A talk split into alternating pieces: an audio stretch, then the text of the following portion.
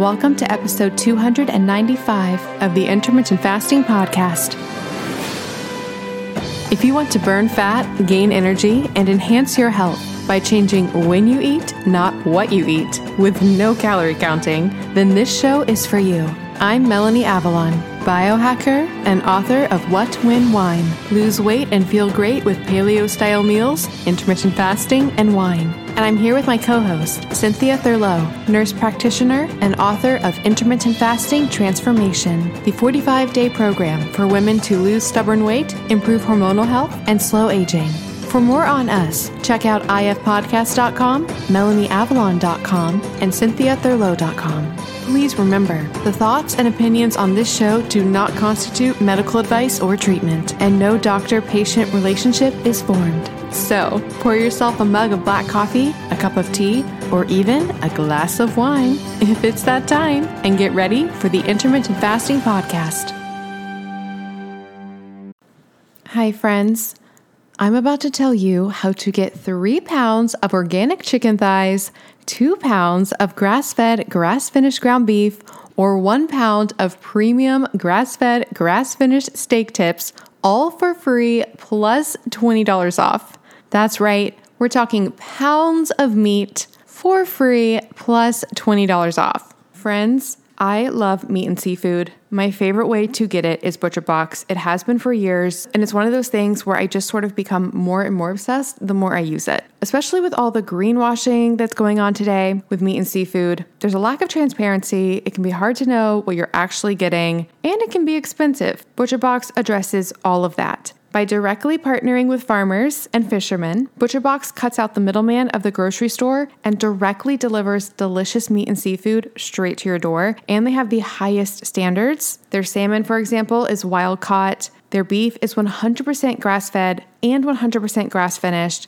Their chicken is free range and organic, and it all tastes delicious. I love their chicken, love their meat, love their seafood. They have amazing scallops as well. And you can really find the collection of food that you want that works for you and your family. They have curated boxes, so you can get exactly what you want as fresh as possible because, yes, meat and seafood that is immediately frozen is fresher than meat that is waiting out and never frozen. That's because it's frozen at its peak of freshness. It's funny because people kind of think it would be the opposite like, oh, I need never frozen meat and seafood. No, no, no, no, no. You want frozen. You want meat and seafood that was immediately frozen and then shipped to you, which is what ButcherBox does. I eat a lot of steak at restaurants. ButcherBox's fillets are divine, way better than anything I would get at a restaurant. Their other cuts are amazing as well. With their seafood, I know I can trust them that I'm actually getting what they say because, yes, there is a lot of scams in the seafood industry, and their chicken also tastes amazing. It's free range and organic and tastes delicious.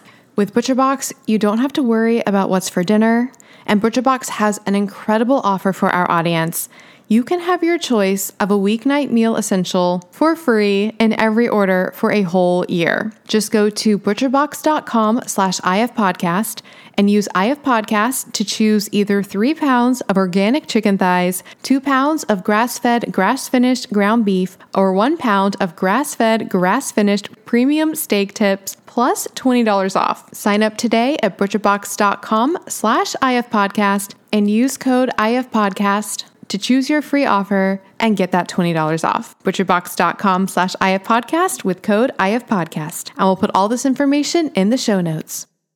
One more thing before we jump in. Did you know that common ingredients found in skincare and makeup products can actually disrupt your endocrine system? These endocrine disruptors are a silent threat that can have significant impact on your health, including something that is very important to me fertility. Your skin is your body's largest organ, and what you put on it matters. Endocrine disruptors are chemicals that interfere with the natural hormonal communication in the body. It also matters during during pregnancy. And that's one of the reasons I pay close attention to what I put on my skin while being pregnant. Studies have shown that exposure to endocrine disruptors can affect both male and female fertility. For women, these disruptors can lead to irregular menstrual cycles, ovulation issues, and even polycystic ovarian syndrome or PCOS. In men, they can reduce sperm quality and quantity, making it even more challenging to conceive. But it's not just about fertility. When it comes to fat loss, one of the reasons reasons that endocrine disruptors can get in the way of fat loss is because a lot of our toxins are actually stored in our fat. It's a way that our bodies protect us from those toxins. These toxic compounds can even work synergistically, amplifying their harmful effects and making it that much harder to shed unwanted body fat. All of these reasons are why I am obsessed with a company called Beautycounter. The founder actually started the company when she learned about the potential dangers of toxic chemicals and their link to health issues, specifically miscarriages and infertility. While pregnant, I make sure to only use Beautycounter products. It's one of the only makeup lines that is officially recommended from the Environmental Working Group. What really sets Beautycounter apart is their unwavering commitment to protecting us, the consumers, from the hidden dangers that lurk in conventional beauty products. Beautycounter goes above and beyond, rigorously screening every single ingredient that goes into their products, ensuring that they are safe, clean, and free from harmful toxins. They're not just a beauty brand, they're a movement for change, advocating for stronger regulations in the beauty industry. With Beautycounter, I know that I can trust that the skincare and makeup that I use are not only effective, but also safe for me and my family. They have skincare lines for every skin type, as well as so many other incredible products. I absolutely love their overnight resurfacing peel. It's my favorite way to get anti aging benefits in a skincare product. The makeup is absolutely amazing. I have tried alternative beauty products in the past and none of them truly performed. But with Beautycounter, the foundation is so amazing. It makes me feel like my skin can breathe and it looks so dewy and beautiful. You can shop with me at beautycounter.com slash Vanessa Spina. New customers can use the code CLEAN for all 20 for 20% off their first order. Beautycounter.com slash Vanessa Spina. All right, friends, now back to the show. Hi, everybody, and welcome. This is episode number 295 of the Intermittent Fasting Podcast. I'm Melanie Avalon, and I'm here with Cynthia Thurlow. Hey, Melanie, how are you? I'm okay, as you know. I honestly forgot what this is like to be super sleep deprived because I so I put a lot of effort into making sure that I get a lot of sleep. Like I prioritize it like none other. So right now I'm currently in the virtual queue for the Taylor Swift pre-sale concert and it's been 5 hours. and I'm like not present and I was texting Cynthia being like I don't know if I'm going to be able to record, but we are here. But I forgot what this feels like. I took some coffee. Good. So a stimulant will definitely help you, but you're like a real person. I know, but I just I feel like I'm not quite present. Yes. But you know, it's it's amazing how when you have like one blip in your sleep radar, you actually like you'll you'll be fine. You'll be tired, you'll go to bed probably around your normal time and then tomorrow you'll wake up and feel totally normal. So true. So I don't normally I think we've talked about this. How much coffee do you drink? Zero. Oh, none. Yeah, I'm not a coffee drinker. And it's funny because I, I had some genetic testing done and they actually said I, I do fine with caffeine, but I have to be completely transparent and say I made it through all my pre med classes, all of undergrad and grad school, never drinking coffee. With no coffee? No coffee. And nights. I worked nights in ERs and, you know, worked overnights in the hospital and no, no coffee. I would drink, I can't believe I'm going to admit this. I used to drink Diet Pepsi, which is disgusting. So you were getting caffeine, but it wasn't, I couldn't tolerate, like, it's not something I could drink every day. It was like I would bring it with me in case I felt like I literally could not keep my eyes open. But not every day. So I'm I'm officially a very much an early bird that is uncaffeinated, except for my occasional green tea, which I don't necessarily have every day out of laziness. I was thinking about it actually a few days ago because normally I I think I've shared this before. I literally just have like a sip of coffee, like a sip every morning. And it's more just a mental thing. It's probably like no caffeine in it at all.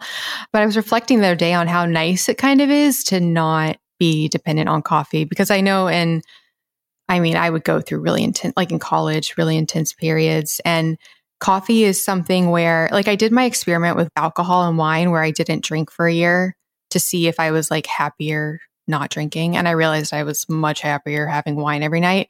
Like with coffee, I feel like if I go into a coffee every day, I think I am happier without coffee because it's just nice not to have to use it. And then when you need it, like right now, it's like very potent. And I, I probably just had like a quarter of a cup, and I'm like, okay. but that, but I think it's it's also recognizing that this is a an like a good indication of a day that you do well with it. Like I will take adaptogenic herbs or I will take glandular products if I feel like I definitely need a little bit of support. But I don't know. I never really, I, I, like the way coffee smells. I just don't like the way it tastes. I never have. And it's ironic that I have a child that's kind of a espresso, Americano snob and really is into his coffee. And then the other three of us don't drink it at all. Oh, wow. Yeah. I will say, though, my thoughts on coffee, just in case people are curious, because I'm not trying to scare people away from coffee. I feel like the studies are pretty consistent that coffee drinkers have health benefits well, absolutely. The polyphenols and, you know, the plant-based compounds in in coffee and bitter teas are it's undeniable. I, I think that's how I actually started forcing myself to drink green tea a couple days a week was that understanding that those bitter plant-based compounds actually have physiologic benefits and so i'm like okay you're going to learn how to drink this and so i ice my green tea that's how i drink it it's also pretty mind-blowing I'm pretty sure they say, isn't coffee our biggest source of magnesium? Am I making that up? I mean, I think about getting a lot of those from brightly pigmented vegetables. And I think coffee is very bio individual because I have some patients that'll actually increase their cortisol, which increases their blood sugar. And so it's, you know, kind of figuring out what the right amount is for everyone. I used to have patients that would drink, I don't know, 10 cups of coffee a day. And I was like, how are you functioning? I would be a like nervous, jittery mess. Yeah. I mean, there's definitely that tolerance that happens. I mean, I shudder thinking about how much I drank in college. I don't know why I was thinking coffee was a high source of magnesium, but I think it is definitely like the number one source of it's the number one source of something like polyphenols or something in Americans' diets, which is interesting. That is, I would hope it would come from a combination of things and not just something drinkable. But I, I, think Americans just really like, I understand, like, I love the idea of something warm in my hands, like the ritual of that I get. But I don't know, I, I like getting polyphenols from a variety of things, even, you know, bitter herbs and, you know, vegetables and things like that. I looked it up. It is antioxidants for most people. That's crazy. Well, think about how many people are drinking regular coffee as opposed to like understanding that it tends to be a mycotoxin rich food product and you know just understanding that there's some nuances to the healthiest options that are out there pro- i'm probably going to get hate mail from the coffee lovers out there but that's always the way i think about it is i think you know if you tolerate coffee and you enjoy it that's great just try to pick the you know best quality product that your budget permits yeah i definitely think like you mentioned those mycotoxins are quite an issue and then just one other comment about what you're mentioning about the sleep. I'm prepping right now to interview Heather Moday. She wrote a book about the immune system and immunotypes. I think I mentioned it on a previous episode. And something that just stuck with me that she was talking about was sleep and just how she was saying how, like, out of all the lifestyle factors like diet, sleep, exercise, sleep is hands down the thing that can give you the fastest return on an investment. What, basically, what you were just saying, like you can, with one night's sleep, you can see so many changes and improvements and so many biomarkers compared to like diet, where you kind of have to like takes a little bit and exercise even. So, yes, value your sleep is the point. So, anything new with you? Oh, goodness. We are finalizing our plans for spring break. So, that's been exciting. And every year I plan a spring break trip and no one knows what I've planned. And so, you know, there were some requests at the end of last year. They didn't want to go away for Christmas. So I was like, okay, I got that. And so we're doing something different. So we are flying to Portugal and we'll be in two cities there doing a variety of like historical things and food tours. And I'm excited. Awesome. And how are things going with your creatine? Good. It's really exciting. We've got amazing feedback and you know, from my perspective, women having a better understanding of how it can improve both cognition and muscle health. And it was interesting. I was presenting a research article to some of my coaches today, and I was telling them about the role of lowered le- levels of estrogen, how that impacts muscle protein synthesis, and why in those instances it's even more important that we're taking exogenous, meaning creatine outside the body, because our body, women actually make 70 to 80% less creatine endogenously inside the body. This gets kind of exacerbated further, you know, heading into perimenopause and menopause. So I was talking to them about how they were looking at two different groups in this randomized controlled trial women that were taking creatine and not doing any strength training versus women that were taking creatine and doing strength training and there was no comparison in terms of the net improvement in muscle quality and muscle health and so I think on a lot of different levels, what I've been loving is just having the conversation about the unique needs of women and also identifying that men benefit from taking creatine as well. So it's going really well. I'm very excited. I'm so appreciative that you encouraged me to create my own supplements. I'm so excited. I'm really excited as well to hear people's feedback after trying yours. And I just got my notification email that yours is coming. I can't wait to try it. So I know I've asked you this a lot. How do I take it? Can I take it with food? You can take it. So typically, what I've been doing is using it in a smoothie, but you can take it with food. You definitely don't want to take it in a fasted state. It's for one of those feeding windows in terms of you know getting the maximized benefits. But it's it's a white powder. It's easy to measure. That gives you a complete, you know, the the scoop is for three grams, and you know all the research has been done on three to five grams. Five grams is I'd be leaning more into individuals that are vegetarian or vegan because their needs are actually increased by virtue of the fact they're not consuming animal based protein. So, yeah, it's super easy to take. It doesn't taste like anything, it blends really easily, thankfully, because I think we've all had powders that are kind of chalky and don't mix well with water, and that's never a good thing. Yeah, I'll probably. So, you said it doesn't taste like anything. Mm-mm. Really? Like nothing? Not to me. I'm pretty like I've got this acute sense of taste, I think, which is why I don't like coffee because it's just too I was one of those weird people. Like, eh, you know, anything that uh, I, would say I, I, would be like the taste tester a couple hundred years ago to determine if something was poisonous because I have this crazy acute sense of taste and smell, which is not to my benefit, having worked in healthcare for many years. Wow. Oh, I can imagine. I'll probably take it like literally with my food. I'm super weird. I like take supplements with food. Like I just eat them. And that's okay. I like open capsules and like pour them on things. And like I would order quercetin powder and just like add it to my food. I would order all these random things like milk thistle. Oh, you're very adventurous. Well, very exciting. So, how can people order? Yeah, so you would go to my website and it the the correct address should be www.cynthiathurlow.com backslash creatine is what it should be. You know, how there are all sorts of technological glitches that occur, you know, throughout this launch process. It's illuminated, you know, little glitches that we don't think are a big deal. And then you realize with coding, you know, any little misstroke of a key can make things not work properly.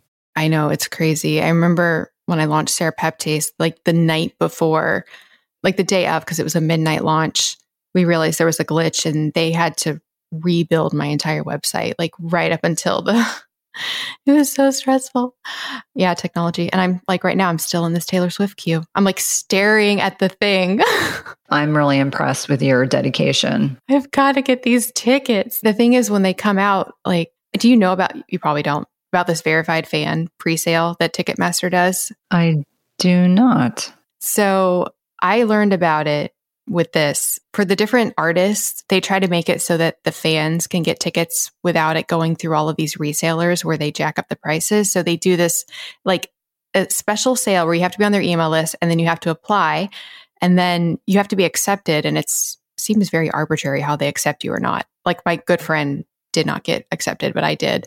So then if you get accepted, then the day of, which was this morning, you get in the wait list and then you have a code for once you get in to like actually get the seats. But it's been so glitchy. I think Ticketmaster sort of crashed from all the Taylor Swift fans. So that's where I am waiting. But okay, sorry, tangents. No, that's super exciting. I'm excited for you. Last question about the creatine. Is there a launch special or a coupon code for people? It should be Cynthia uh, will give you 10% off. During the launch, we had even more amazing discounts. But now that it is officially on sale, you get 10% off with the code Cynthia. Awesome, awesome, awesome.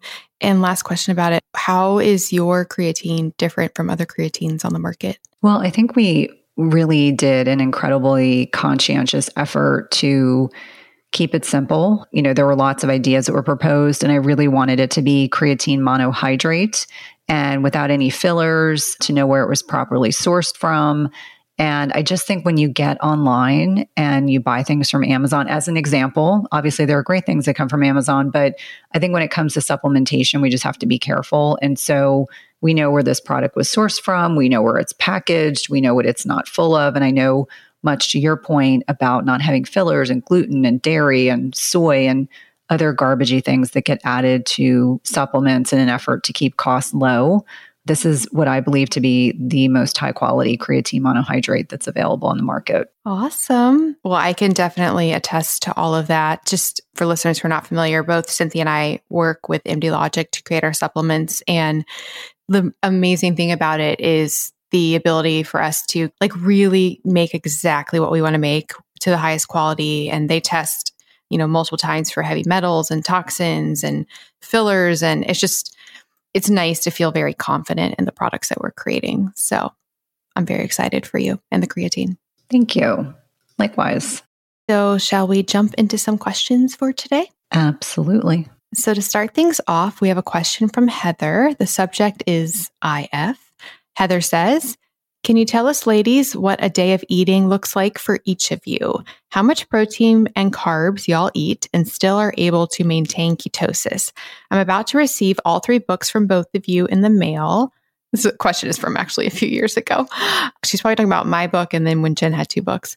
I'm about to receive all three books from both of you in the mail. So excited. I have been on keto way of eating for over a year and just starting to look into expanding my carb intake. XOXO.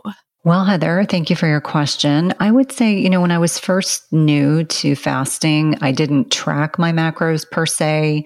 But obviously, Dr. Gabrielle Lyon's work has had a huge influence on me. And so initially, after I met her, I started tracking protein, and that's kind of my guide. Now I don't track macros because I, I generally don't need to, and I just lean into more an intuitive eating approach. As an example, today I didn't break my fast until gosh, almost 12:30 because I had to drive to DC with my husband for a doctor's appointment. And so I sat down and had a bison burger. I had three deviled eggs. I had some sauteed mushrooms. A lot of this is just leftover stuff. And I would say that this is a lower carb meal for me. I tend to hover under 75 grams, under 50 grams, sometimes as much as 100, but I definitely am conscientious. And it's not that I don't enjoy carbohydrates, but even the non-starchy variety, it just depends on the day. And for me, it was eating a meal quickly because I had things I had to do this afternoon. And then my second meal today will probably be, I think we're going to broil some salmon and I might have, you know, we have salad. We do a lot of food prep in my house just to make meals move along faster. So today's going to be a lower carb day, a higher carb day. I might have 100, 125 grams of carbs. I just do better, me personally, when I keep my carb threshold about under, you know, under 75, under 50 a day, but it's never to be restrictive. It's just I lean into what my body needs. Like yesterday, I needed some more carbohydrates. So I had some blueberries like as dessert last night and some dark chocolate. But I, I think for each one of us, it's really determining what makes us feel good. And I definitely carb cycle. So on a day when I'm, I have more carbohydrates, I may have three meals in my feeding window, open up my feeding window and just have more discretionary carbs. It might be sweet potato or root vegetables but the protein piece for me is almost always at least 100 125 grams of protein a day and that's really what i lean into and then the fats as i need to. Like today i had olives which i know that melanie hates but i love olives. They're like one of my favorite things. What about you melanie? Yeah so i actually really like this question for a few reasons. One because people ask me a lot what i eat and i i don't like to hardcore share because i'm so crazy and also i don't want people to eat what I'm eating because it's what I'm eating. But in any case, to answer this, I don't count protein or carbs. I sort of exist within a macronutrient paradigm. So basically, I just do either low fat, high carb, or low carb, higher fat, not really high fat because I don't ever really go like super crazy on the fat. But in general, I'm usually doing a low fat, high carb, high protein approach. And I'm happy that she asked about still being able to maintain ketosis because I'm going to comment on that. I do the one meal a day for, you know, four hours or so every night. And it is about, you know, it's a couple pounds of meat and it's a couple pounds of fruit. And I just looked up the fruit. I mean, I probably eat about 200 grams of carbs and fruit, which is a lot, mostly from like blueberries. I used to do pineapple. But the thing I wanted to comment on is like, is the maintaining ketosis. So I actually don't know if I'm going into ketosis during the fast or how deeply I am, if so. I haven't measured ketones in forever. Like last time I was measuring ketones was probably back in like 2018. And interesting. I mean, this isn't surprising, but I did find that when I was on the higher fat days, especially if I added MCT oil, the, the ketones would go through the roof compared to not so much on the high carb. But what I want to point out is you don't have to be in ketosis to burn fat. And I think a lot of people can get all of the benefits of intermittent fasting without worrying so much about whether or not they're in ketosis during the fast. So yeah, I honestly don't even know if I'm getting into ketosis, but I am eating about probably 200 carbs every night and who knows how many grams of protein, whatever is in a couple pounds of meat. Well, I think the big thing is understanding we're all bio individuals. So, you know, asking us is is certainly like a great question, but by the same token, understanding depending on how metabolically flexible you are, depending on your age, how much muscle mass you have, can really influence what your carbohydrate threshold is. And certainly, you don't want to be in ketosis 24 7. In fact, that's why I kick myself out. That's why I actually alternate the amount of carbohydrates that I consume. And I know Ben Azadi and I talk about this quite a bit. If you don't know Ben Azadi, he's amazing, a friend of mine who heads up the podcast Keto Kamp and has proliferative content around ketosis and ketones and, and things like this. And so we want to vary what we're doing day to day. And, and I think that's certainly important. Like, because with this question, I said at the beginning, I get so nervous about people thinking there's one answer that they have to do what, what another person is doing when bio individuality is so key. I'm actually recording with Ben tomorrow. Oh, good. I love Ben. I've never met him just through email. So I, I haven't, I haven't like talked to him or anything. No, he's one of the most positive people you will ever meet. Like, really and genuinely, one of the most positive people. And I, I, mean, we've been friends for several years and spoken on so many stages together. And my husband knows he and his fiance, and I know them. And like, we just really enjoy each other's company. He's a good person, good human. I'm really, really excited about that. Hi, friends. One of my favorite foods for gut health, skin, cravings, energy, and immunity is definitely bone broth. I and so many of my listeners love bone broth, but it can also be intimidating because it can be hard to find a bone broth that is all natural, organic, free of preservatives, and especially no salt added. Of course, you can always make your own, which I love, but that can be a little bit of a cumbersome process. That's why I am obsessed with a company called Beauty and the Broth. They make it so, so easy to bring bone broth into your life because they ship it in concentrated form in shelf stable packets. It's easy to store, doesn't take up space, you don't have to worry about keeping it frozen. And then when you reconstitute it with water, you can customize it exactly to your tastes. It is incredible. Beauty and the Broth makes delicious bone broth from vegetarian fed, free range chicken bones and USDA organic, grass fed, ranch raised beef. The meat and bones come from certified humane and USDA organic farms,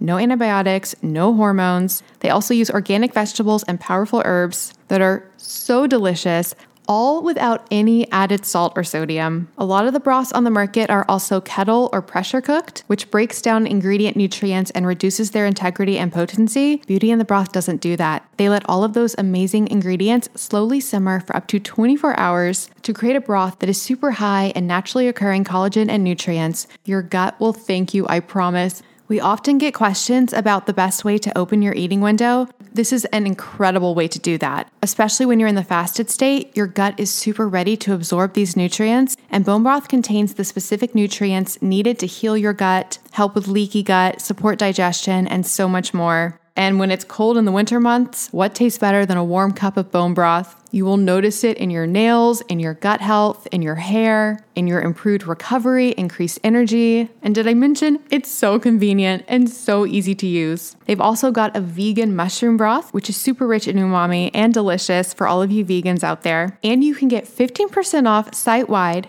just go to melanieavalon.com slash broth and use the coupon code melanieavalon to get 15% off site-wide. That's melanieavalon.com slash broth with the coupon code melanieavalon for 15% off site-wide. Friends, if you've been wanting to get on the bone broth train, this is the way to do it. Definitely check it out, and we'll put all this information in the show notes. So, okie dokie, shall we go on to our next question? Sure. This is from Robyn, and the subject is chronic pain flare. I enjoy your podcast and I'm loving the diet. However, I'm having a significant flare up of my chronic pain and wonder if it is related to intermittent fasting. I have been diagnosed with central sensitivity, chronic Lyme, and fibromyalgia. Is it possible there is another variable at play? Always too many variables, but my wife suggested I ask you. My internet search didn't yield any answers, and I'm hoping you also haven't heard of this happening, or if it does happen to some, that it will subside as my body adjusts. I've been doing intermittent fasting since mid April and vary between four to eight hour windows with only occasional lapses when I've been sick. I really love it, so don't want to stop. Thank you. All right, Robyn, thank you so much for your question. So, I thought a lot about this and I have a very casual answer, and then I have what I found from researching, which did not find the answers I was hardcore looking for. I'll start with the research side of things. So I did a lot of searching for fasting and chronic pain. There's a lot of studies on fasting helping chronic pain. So there was a really nice review. I think it was a review, but it was called Intermittent Fasting Potential Utility in the Treatment of Chronic Pain Across the Clinical Spectrum. I had never thought about pain how it breaks down, like all the different types of pain. So it talks about like all the different types of pain and like how there's six main types and it has this really nice chart about how fasting can benefit most of those types with sources. But it just in general, if you do a search in PubMed or Google Scholar, there's a lot of studies about fasting benefiting pain, which is not the experience that Robyn is sharing. So I found another study called the analgesic effect of refeeding on acute and chronic inflammatory pain. And it was speaking to the effects specifically of fasting versus eating on pain perception. It was in rodents, not humans, but some of the interesting findings. So, again, I don't know how much of this applies to humans because of the, the rodent aspect, but they did find that both fasting and feeding helped pain, but that for fasting in the rodents, it was only in the second half of the fast that they started experiencing the pain relief, the pain relieving effects, and fasting helped only the inflammatory type of pain and not mechanical, whereas food seemed to help both. Again, that's a, a nuance. I don't know how much of it applies to humans, especially when the majority of the studies that I could find were that fasting helped pain.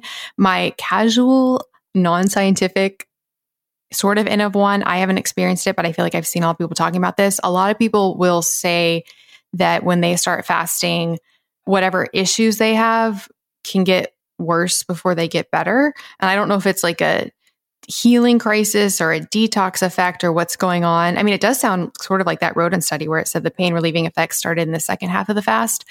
So, have you heard that, Cynthia, where people say that it gets a little bit worse before it gets better with fasting? You know, it's funny. I always think about food based sources of inflammation that can be exacerbated. I, I, just, especially with someone that has chronic Lyme, I think there's there's a lot to unpack there. I mean, you've got a chronic inflammatory response syndrome, and I can come at this question with many different angles. More often than not, people feel a whole lot better as they're pulling things out of their diet. So I wonder if there's a diet variable that hasn't been examined that may be making things worse in conjunction with fasting. Yeah, I would encourage you, Robyn, to keep on with the fasting.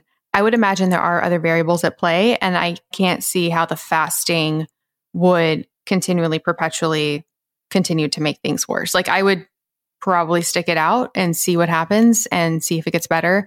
And definitely, like Cynthia said, look at other potential issues for what might be going on there with food and things like that. But do you know what I'm talking about, Cynthia? Where like when people start fasting, they experience things. I don't know if it's because the body is like finally cleaning up and tackling stuff, but I feel like people will experience. I don't like using the word healing crisis because that sounds, you know, that sounds very woo woo. But do you know what I'm talking about? This idea? No, I mean, I do. Again, I'm going to come at this as a clinician. And, you know, from my perspective, if there's this upregulation of autophagy and, you know, there's some degree of, you know, deeper healing that's ongoing. And, and then on top of that, their detoxification pathways aren't properly opened. I mean, that could be contributory. I mean, I'm just looking at this as, just from the perspective that we know, you know, we detoxify every day. We poop, we pee, we breathe, we sweat, right?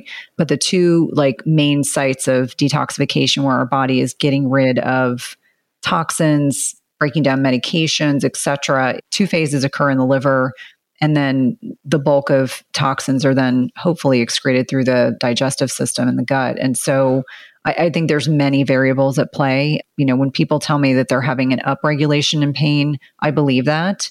But uh, obviously, I, I think that there's probably a component to this that is probably not completely clear in the question. So, and it's not a, a criticism of Robyn. I'm just saying that chronic pain people just have an upregulation in inflammatory cytokines and other inflammatory processes. And there could be something else going on. When people tell me they have fibromyalgia and they have a tick borne illness, there's a lot going on. So, from my perspective, I, I think it's digging deep, you know, anti inflammatory nutrition, removing the you know the most common predicators of inflammation in the body you know the gluten grains dairy alcohol sugar soy in conjunction with fasting can be really powerful but I would also want to ensure that Robyn has, you know, taken the the steps or is kind of leaning into opening up those detoxification pathways that could be exacerbating why there's a pain response. Yeah. No, I think that's great. Another thing I was thinking of, this is not probably what's happening with her, but it's just an example of something where something might get worse before it gets better. Like people will talk about when they like go on like a low, like a carnivore diet and they have oxalate dumping like things like that, where some sort of restriction for whatever reason causes a release of a compound or toxins or a stirrup of something else. Well, and those plant based defenses are a real thing. I, I think that for many of us, I mean, obviously, if you have chronic Lyme, you've had multiple rounds of antibiotics. There's no question you've got some degree of hyperpermeability of the small intestine. I mean, there's a lot that can go on. So, you know, from my perspective, those are the people who tend to be the most sensitive to those plant-based defenses, you know, whether it's oxalates, whether it's saponins. I mean, there's just so many variables that could be impacting that. And I find that even those of us that are abiding by like a gluten-free diet, I always think about almonds as the best example. Like they're they're proliferative in keto and low carb products, but the oxalates can be a huge hindrance to you know, really hampening down the inflammatory response in the body. And for a lot of people, they may get pain, others may get diarrhea, they may have abdominal pain. You know, it's interesting. I interviewed an oxalate expert on the podcast. Who'd you interview? Monique, and she trains underneath who's that woman? It's like Sharon, Sandy, Sally Norton, and Susan Owens mixed up. Yes, it's one of the two. And so she trained with her, and she's a wonderful resource. And all her content is kind of leaning in the oxalate direct. I was I was stunned at how much I learned.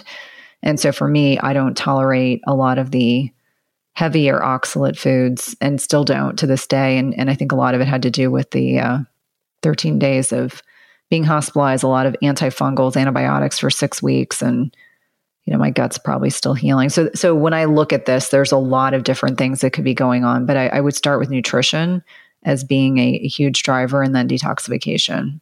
Yeah i will put a um a link in the show notes. I had sally norton on my show the oxalates it's one of those topics where i don't normally think about it and i think a lot of people don't normally think about it but then like you just said when you hear the information about it it's kind of mind-blowing. It's like oh maybe this actually is like a major issue yeah. And I just had Bill Schindler on the podcast. I know you've had him on your biohacking podcast. And we talked about oxalates. And I said, if you look at them under a microscope, they look like little crystals. And I said, is it any surprise that, you know, these plant based defenses are designed to protect the plant? But in someone who's susceptible to them, like me, this is why my mother, I've got an Italian mother, she's always trying to get me to eat more greens. And I finally had to say to her, I was like, leave me alone about the kale and the spinach. I'm like, it doesn't agree with me. And in someone else, it's probably absolutely fine. But for me, I know exactly what it does to my digestive system. And, you know, it just reminds me that, you know, there's a very fine line with a little bit and then enough that will, provoke a flare. And I'm just not willing to go there. Yeah.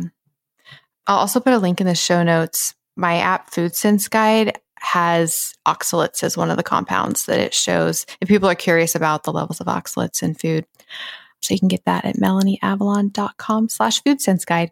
And we can put a link to the interviews with Bill Schindler. He is so amazing. He was lovely and it was funny. I made my I make my husband listen to my podcast episodes. He he was like, you know, he's talking about bugs and he's talking about organ meat.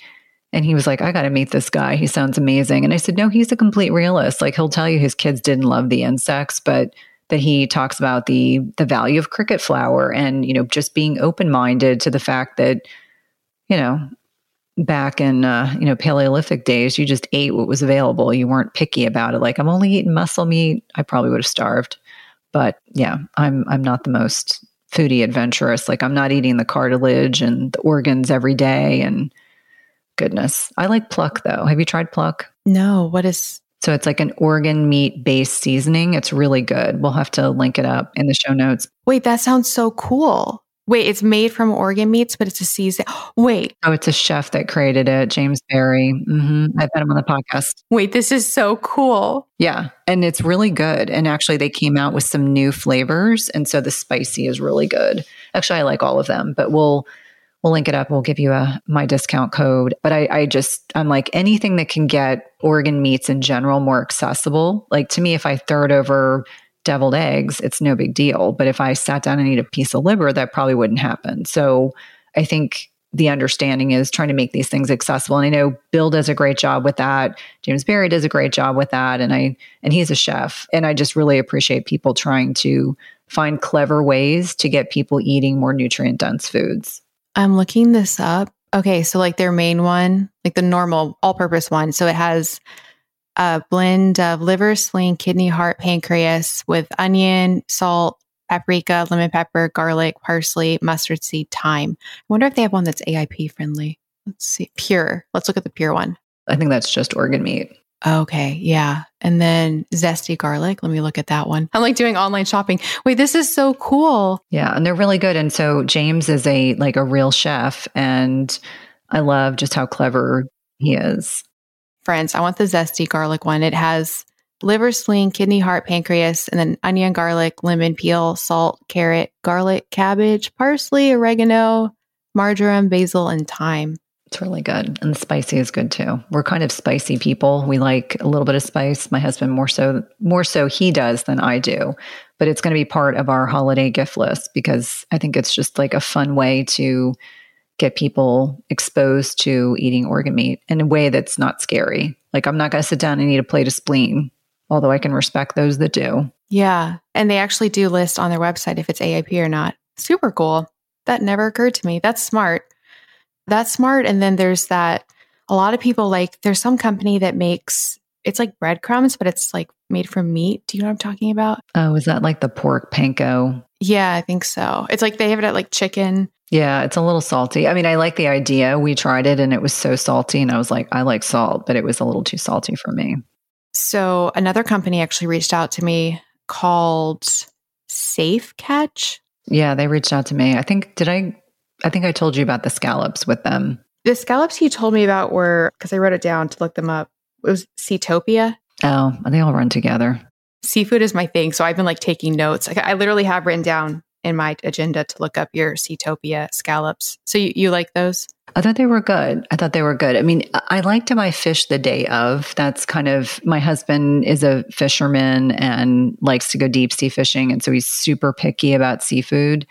So we tend to buy it the day that we're going to eat it. So I think it's super convenient. Like, I think Butcher Box is awesome in terms of like meat shows up at my door. I don't have to go to the grocery store.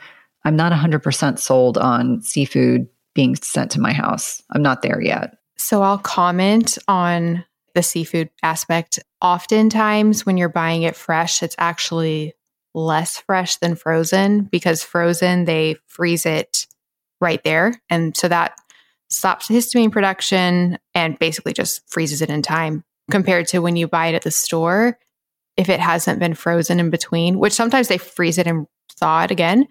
But regardless, it's a longer shelf life where it's been not frozen, which is interesting. I think a lot of people don't think about that, which is why I'm all about the frozen. So, the Safe Catch, the reason I really, really like them is they have tuna and salmon and they test all of it for mercury. And I just think this is such a problem, especially with tuna, with because with tuna, there's so many different species and so many different sizes. And so the mercury levels in tuna can range. Like some tuna can be low mercury, but some can be really, really high. And so they actually test. So all of their tuna tests to be super low in mercury and the same with the salmon. And it comes in, they just sent me a box, but it comes in pouches. So I'm really, really excited that they reached out to me. They gave me a coupon code. So this will only be through the end of the year. So stock up now. And this would be a great thing to stock up on because, like I said, it comes in pouches. So you can just stock up. so you can get 20% off with the coupon code Melanie Avalon. So I'll put a link to that in the show notes. But their website is safecatch.com, which is easy. But yeah, going back to the fish thing, because I'm like such a fish fan, you can always ask at the uh, counter like if it's been frozen or not frozen or like what the deal is with it. Oftentimes, it's just a little fun fact at Whole Foods, half of the time, the stuff that they have in the like the fish counter is just a thawed version of the frozen bags that you would buy in the frozen section. like they do that with the shrimp, they do that with the barramundi. I think they might do it with the salmon. So it's kind of crazy. Awesome. No, it's always good to learn about options that are out there that are safer. I think after my mercury issue about five years ago, I've just been very conscientious about sporadically eating fish and not eating it often. Yeah. Once you have that mercury toxicity problem, and it's something where you can just stop me because I like, I'm so passionate about this subject. I'll talk about it for an hour, but it's something where you don't see it. Like, you don't see the mercury in fish. So, you, like, if you could see the mercury, I promise you, people would not be putting even moderate mercury species of fish into their mouth. I've said this a ton of times, but if you look at like the spread and you take like a piece of tilapia that has the lowest amount of mercury possible and you compare it to like a piece of swordfish that has the highest amount, it can be 300 times. So if you eat one piece of swordfish, that could be like eating 300 pieces of tilapia for the mercury in one meal. My mom went through a sea bass like fixation for a long time. Chilean sea bass? Yeah. Oh, I know. It's so good. Yeah, and when I when I tell you it was like years, that's like every time we showed up, she went from being vegan to eating fish and eggs, and we were very happy about this. And like now she's back to eating meat. But the joke was she would buy like the most massive piece of sea bass, and sea bass is wonderful, but it's like one of those overfished fishes. That's why it's so expensive. That's the other thing is like trying to get acclimated to trying, like being open to trying different things. I think that's important. Like just being open minded is certainly very helpful. Yeah, definitely. When it comes to the fish, I actually have a blog post I'll put in the show notes. I talk about the fish that I will eat because I really only will eat. I'm very, very limited. I'll eat scallops and shrimp because they're so low on the totem pole. I'll eat farm salmon. I won't even eat wild salmon, with the exception of this safe catch, which is very exciting. And then I eat responsibly farmed tilapia if I know the source. And then I'll eat Australia's barramundi. And then when I go out, I might get like sole or trout or something. It was funny. Jen and I had completely different food tastes. So she was like, not about the fish at all.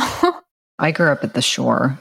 For anyone that's from New Jersey, the shore, the shore, the Jersey shore. And so we ate a lot of fish growing up. And it wasn't really until probably until I got to Baltimore because Baltimore is on the water and there's just a lot of like crabs. And I mean, you just eat a lot more shellfish and fish in general. And then I met my husband who's from Annapolis and and you know, we don't eat we don't eat a ton of fish because my kids don't love it and it just isn't worth it. It's expensive. They like shrimp, so we do shrimp, but my husband and I will usually get fish for ourselves and then give the teenagers the meat, which is what they want. Yeah, it's interesting that fish seems to be more of an acquired taste.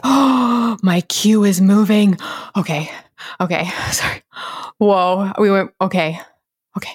I, I might have to. Oh my, it's moving. I'm like 1,288 people in front of me. Oh my God. For the past five hours, it's been at 2,000 plus, and now it just 1125. I'm going to get in in a second. Okay. Okay. I will just say about the fish.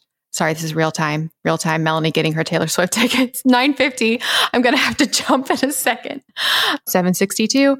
I'll just say about the fish really quickly. It's interesting that it seems to often be an acquired taste. I feel like kids kind of shy away from it. Okie dokie. Shall we go on to another question? Yes. So we actually have two questions and they go together, sort of. They're similar topics. So I thought I would read them together.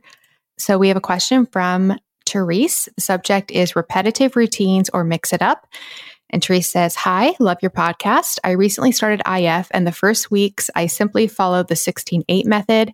I found an app that has great programs and found a program for weight loss, and the setup seems to be switching it up with different intervals of eating and fasting. I think of it almost as when you exercise, you get best results when you switch it up doing both cardio, strength, and different types of intervals. Does weight loss via IF get better results when you're not letting your body get used to a steady rhythm, but rather surprise it with different internal windows of fasting and eating? And then James, his subject is constantly changing fasting windows. And he says, I started IF about a month ago using the Body Fast app, which recommends a different program every week 24 hour fasts, 16, 8, 24, and everything in between to prevent your body getting used to a pattern. I also move fasting periods myself to allow social occasions.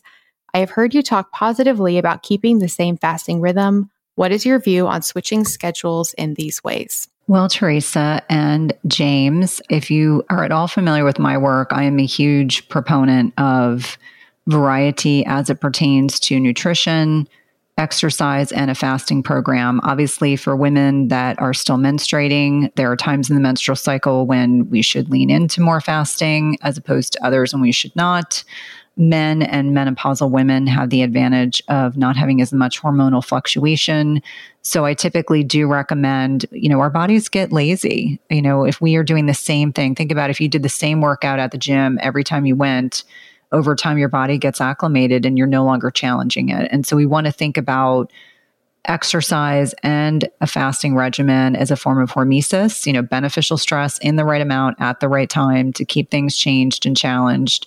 And so I am absolutely a proponent of different types of exercise, which includes strength training, high intensity interval training if that's appropriate for you, NEAT, which is just being physically active throughout the day that's not structured exercise.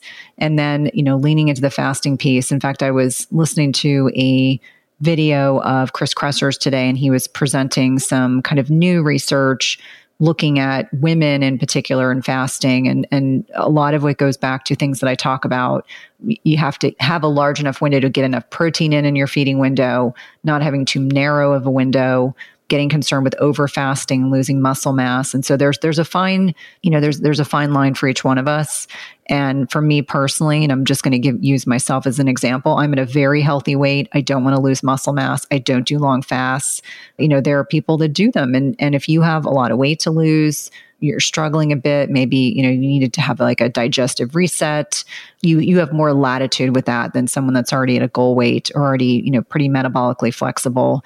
And so I, I think it's a very individual decision but i am absolutely a fan of varying what we eat when we eat and not doing the same types of exercise every day. What do you think melanie? Yeah so i've thought about this a lot in general. With the exercise and everything i definitely agree that mixing it up is so key, including all those different types, like you were saying, because that's really most in line with how we would have evolved as a species. You know, we weren't going to the gym and like working out for 30 minutes every day or like doing the same thing every single day. And we were moving functionally. We weren't just, you know, exercising this one muscle to, you know, really aesthetically the way it looks.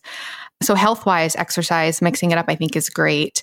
With fasting, I think as well, it can be great to mix things up, but I think the complicated nuance is, I guess I just know how I personally am, which for me, like it really works following the same fasting schedule. And when I go off of it, I don't feel as well. And I think part of that might have to do with the peripheral clocks of our body are driven independent within themselves. I was actually just reading about this in a book that I'll probably talk about next episode because have you heard of I think I mentioned it before it's the oldest cure in the world.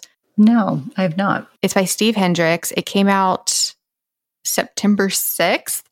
And it's the deepest dive into the history of fasting I have ever read. So the subtitle is Adventures in the Art and Science of Fasting. I'm going to interview him, which is really exciting, but it, it's mind blowing. Some of the things I've been learning. But in any case, the, the part I was reading last night was about the SCN, so the master clock in our body, which light affects and which kind of drives a lot of our circadian rhythms. But then all of our cells have peripheral clocks and they can function on their own. So they can be informed by the SCN, but they can also be completely informed on their own.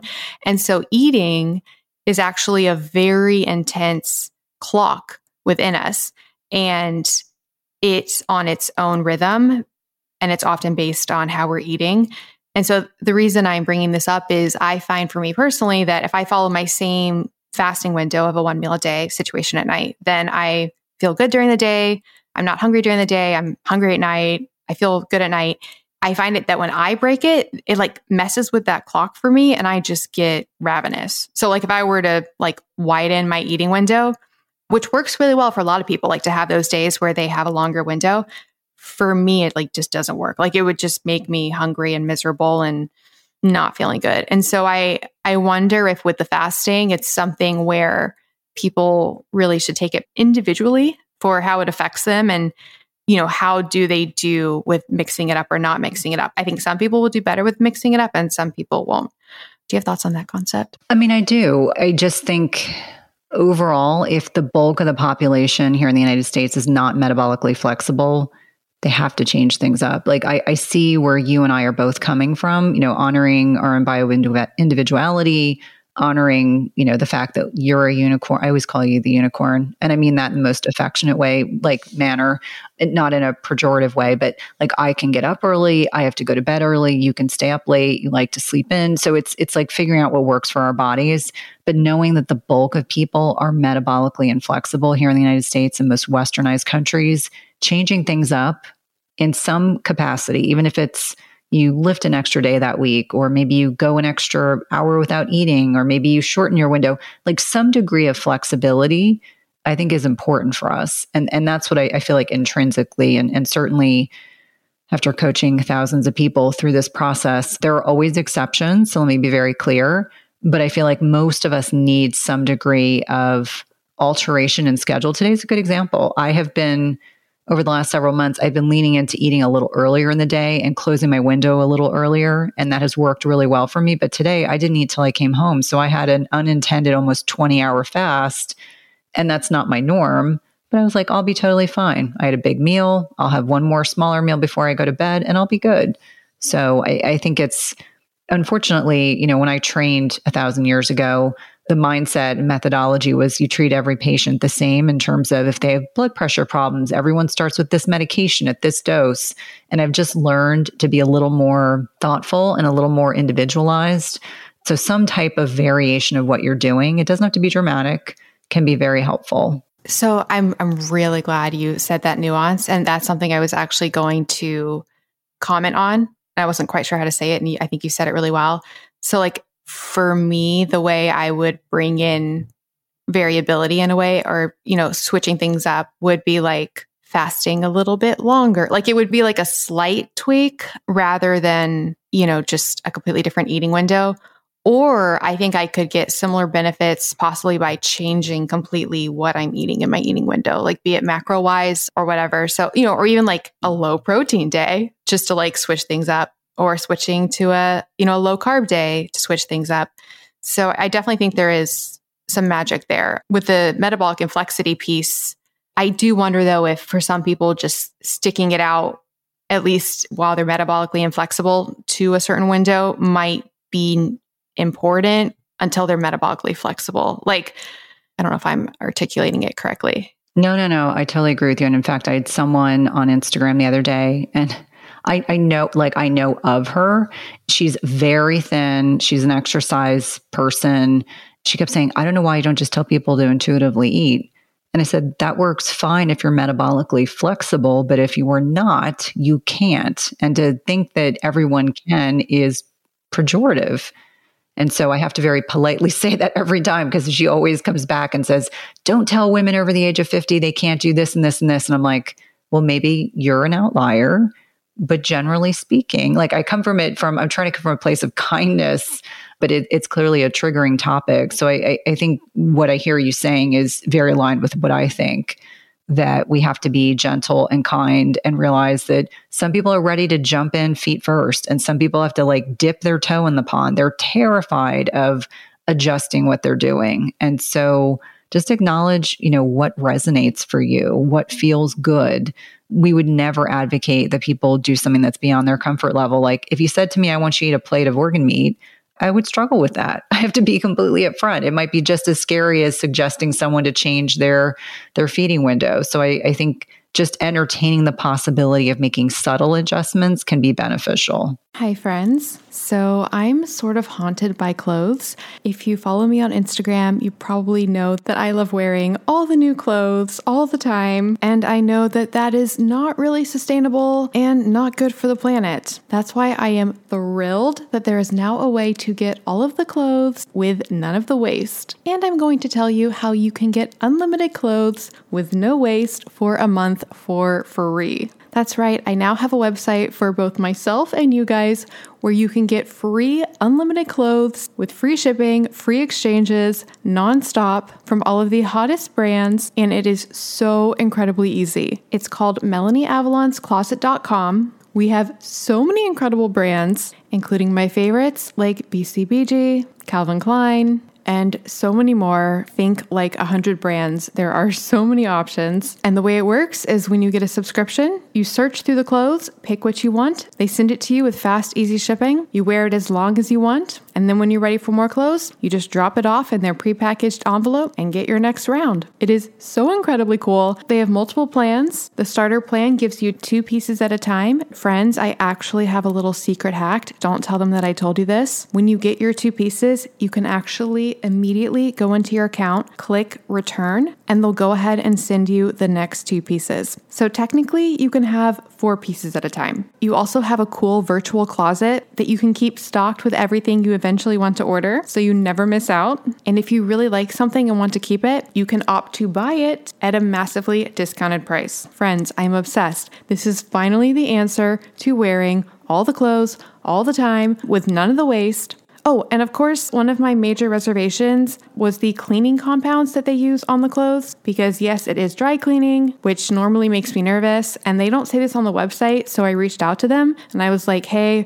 what's going on with the cleaning? What do you guys use? Because I can't promote this if it's just normal dry cleaning. And thankfully, they let me know that they do not use any detergents, fabric softeners, or chemicals that are harsh. Everything is professionally dry cleaned or laundered with detergents that are free from dyes and scents. It's all gentle and it uses low temperature cycles. So, yes, we are good on that front as well. It is the coolest thing ever. And you can try it free for a month. Yes, completely free. Just go to MelanieAvalonsCloset.com to sign up. Free clothes for a month. After that, their plans are super affordable. We're talking honestly, an entire month is less than the cost of typically what would be the cost of one dress. And I am not kidding. That's right unlimited clothes for less than the cost of one outfit. I'm just so thrilled to bring this resource to you guys. I can't wait to hear what you guys think. So, again, get free unlimited clothes for a month at MelanieAvalonsCloset.com. That's MelanieAvalonsCloset.com for all of the clothes, none of the waste. And definitely share your pictures and tag me on Instagram because I want to see all the fabulous things that you guys are wearing. That's MelanieAvalonsCloset.com. Yeah, I cannot agree more. And it's really glad to hear your thoughts about that. I often wonder, especially in the beginning when people are fasting, if they haven't flexed their fasting muscle yet, they might want to switch things up, but it's because they haven't they haven't like stuck to it long enough to really get in the flow of fasting. So I get nervous about people, you know, trying to be too intuitive too soon. Some people are great though with being intuitive, but some people aren't. You just have to know who you are and what works for you. Yeah. And I just, unfortunately, I sometimes see very metabolically flexible people shaming other people for not leaning into intuitive eating. And I'm like, they can't. It's not that they don't want to. The hormonal regulation in their body is off and they just, they can't lean into that. So I think that we have to be, you know, kind and open minded and compassionate. I think that goes a long way. Exactly. Like, even for me, it would be really, really hard. And it's not a skill that I feel like I need to learn. I don't feel like I need to be able to intuitively eat a brownie. Like maybe if I eat a brownie, that makes me really cravey and want more food. And maybe that's just the way it is.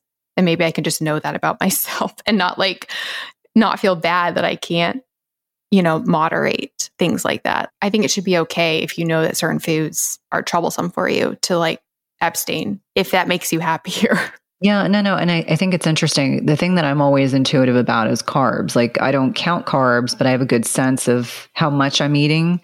And so, like, yesterday is a good example. I wanted blueberries, and by some miracle, my 15 year old hadn't eaten them all yet. My husband bought them on Sunday. And usually he finishes off any fruit that's in the house like within 24 hours. And so I had some blueberries and my husband was like, I'm actually glad to see you eating some blueberries. I said, Well, I wanted them. And it was like, my body wanted something healthy and I'll lean into that. And so that's the t- intuition. But I acknowledge that not every person, and quite frankly, if we look at statistics, you know, 7 to 8% of Americans are metabolically flexible. So the average person can't do that. I think it can be validating to hear that and also gives people something to work towards.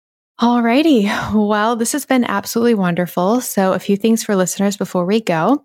If you would like to submit your own questions for the show, you can directly email questions at ifpodcast.com or you can go to ifpodcast.com and you can submit questions there. The show notes for today's episode will be at ifpodcast.com slash episode 295. You can follow us on Instagram. I am Melanie Avalon. Cynthia is Cynthia underscore Thurlow underscore. And I just, well, I want to apologize to you, Cynthia, for my craziness today and to the audience for my craziness.